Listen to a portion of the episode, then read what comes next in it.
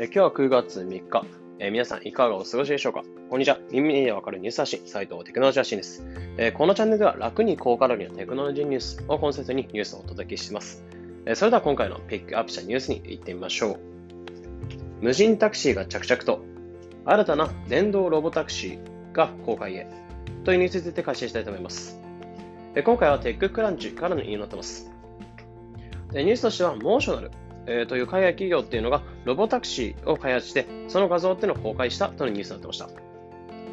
えー、これはヒュンダイの EV、え、電気自動車の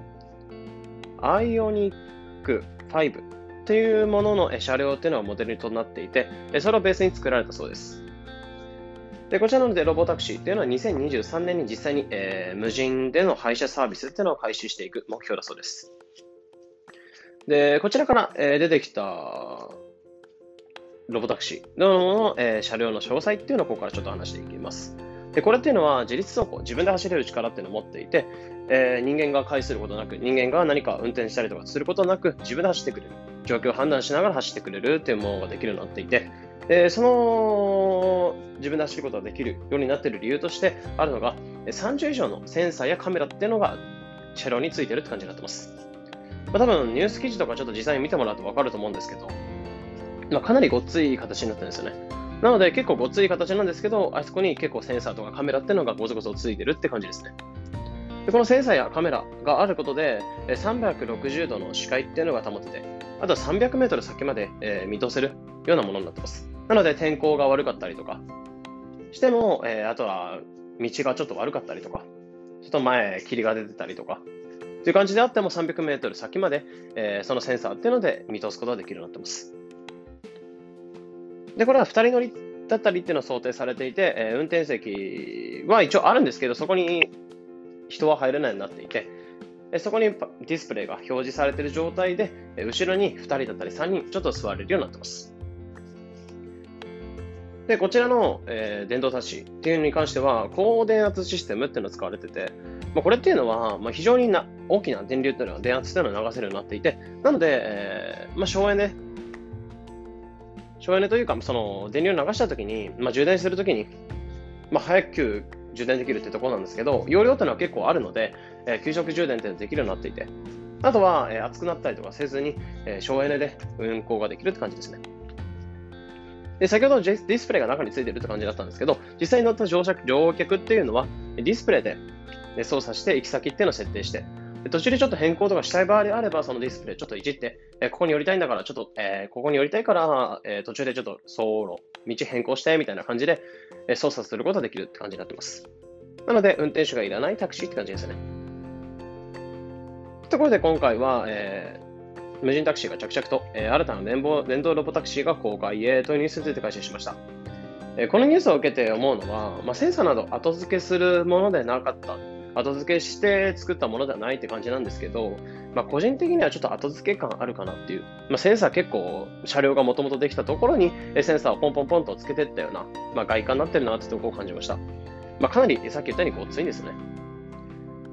でも中国でも実際にバイドゥっていう企業が自動の電動ロボタクシーっていうのを発表していて、でそれでの配車サービスっていうのをこれから、えー、目指していくって感じになってたんですけど、まあ、あれは結構ごっついなっていう。だからロボタクシー、まあ、結構センサーっての無人で動かさなきゃならないので、まあ、結構センサーっていうのはいろいろつけなきゃならないので、まだまだあのゴツゴツした感じは、まあ、拭えないのかなっていう。だからこれからどんどんどんどん軽量化とかっていうのは図られていくと思うんですけど、まだまだごっつい、えー、自動運転車っていうのが当たり前になるのかなってとこを感じてます。まあ、こういった感じで思うのは、まあ、タクシーの運転手がいらない社会っていうのが着々とどんどん進んでいくので、まあ、人間が、えー、やるべき仕事っていうのに集中できて、やらなくて良い仕事っていうのは減っていくのかなってところを感じました。で、プラスとして今日話していく番外と番外編としてちょっと話していこうかなと思うのが、えー、自動運転ところでロボタクシーって感じだったんですけど、自動運転に必要な技術って何なのかっていうところ、まあ、どういったものがあれば自動運転が実現しやすくなってくるのか。っていうところで話していくんですけど、必要な技術っていうのが7つあるってなってて、位置特定、画像認識、AI、予測、プランニング、ドライバーモニタリング、通信、この7つになってます。で、まず1つ目の位置特定ってところに関しては、その車両っていうのが今実際どこにいて、例えば都内とか、そんえー、新宿とか渋谷とか、そこにいるんであれば、どこに、えー、渋谷のどこにいて、どこ走ってるかっていうところを、えー、位置特定すること。まあ、その能力っていうのが必要になったり。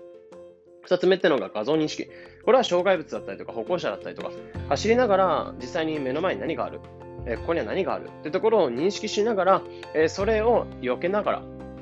まあ、ちゃんとしたルートを走っていくような、え、ものをするために、え、画像認識っていう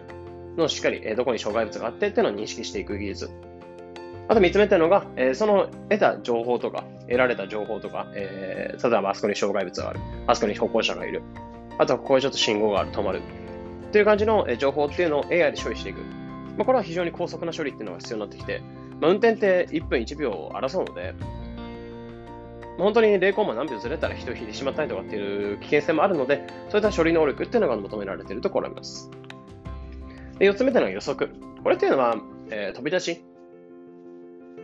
だったりとか、急に出てくるものとか、えー、ここの狭い路地、走る前にちょっと何か出てくるんじゃないかってところで減速してくれたりとか、そういった感じで予測してくれるような、えー、機能。あと5つ目っていうのがプランニング。これは、えー、走っていく中で、どこの道を通っていったら安全かとか、どこの道通っていったらちょっと早くつけるかとか、そういったところをプランニングしていく技術。で、6つ目っていうのがドライバーモニタリング。これは、えー、監視してくれるってところで、今完全に自動運転ってなったらいらないと思うんですけど、まだまだ自動運転で完全に自動運転してくれるってところは少ないので、実用化してるのって。なので、えー、運転手が、えー、どういった状況で見てるかとか、あとはちょっと車間っていうのが迫ってきてるのに、えブレーキ踏まないから、えー、自動運転っていうのが発動して、えブレーキちょっとかけてくれて、車間をちょっと詰めないようにしてくれたりとか、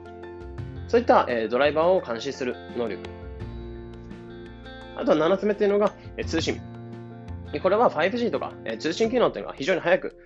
できるようになった方がいいので、そういったところが重視されている。例えば、早くなってくれることで、まあ、これからコネクテッドカーっていう感じで、つながる車っていうのが主流となってくるんですけど、車同士がつながってるって感じで。例えば前の車両と、後ろ自分が走ってる車両っていうのがあって、その2つっていうのはつながってることで、前の車両はここら辺走ってて、なので自分の車両っていうのはこれぐらい車間を開けるために、通信してくれた上で、その車間っていうのを適切に保ってくれる。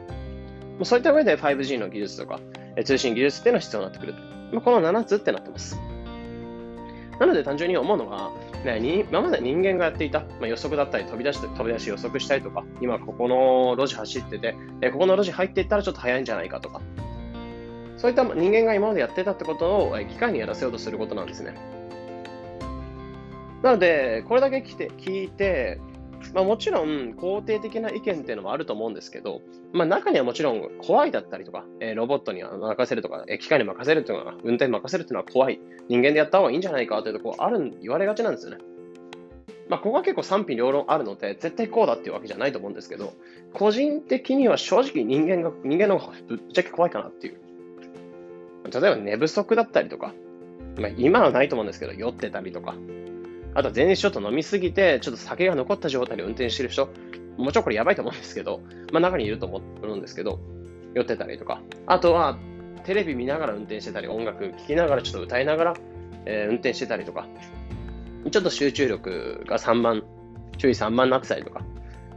そんな状態の人間が運転してる、どんな人が乗ってるか分かんない車両の方が全然怖いかなっていうところに思いますね。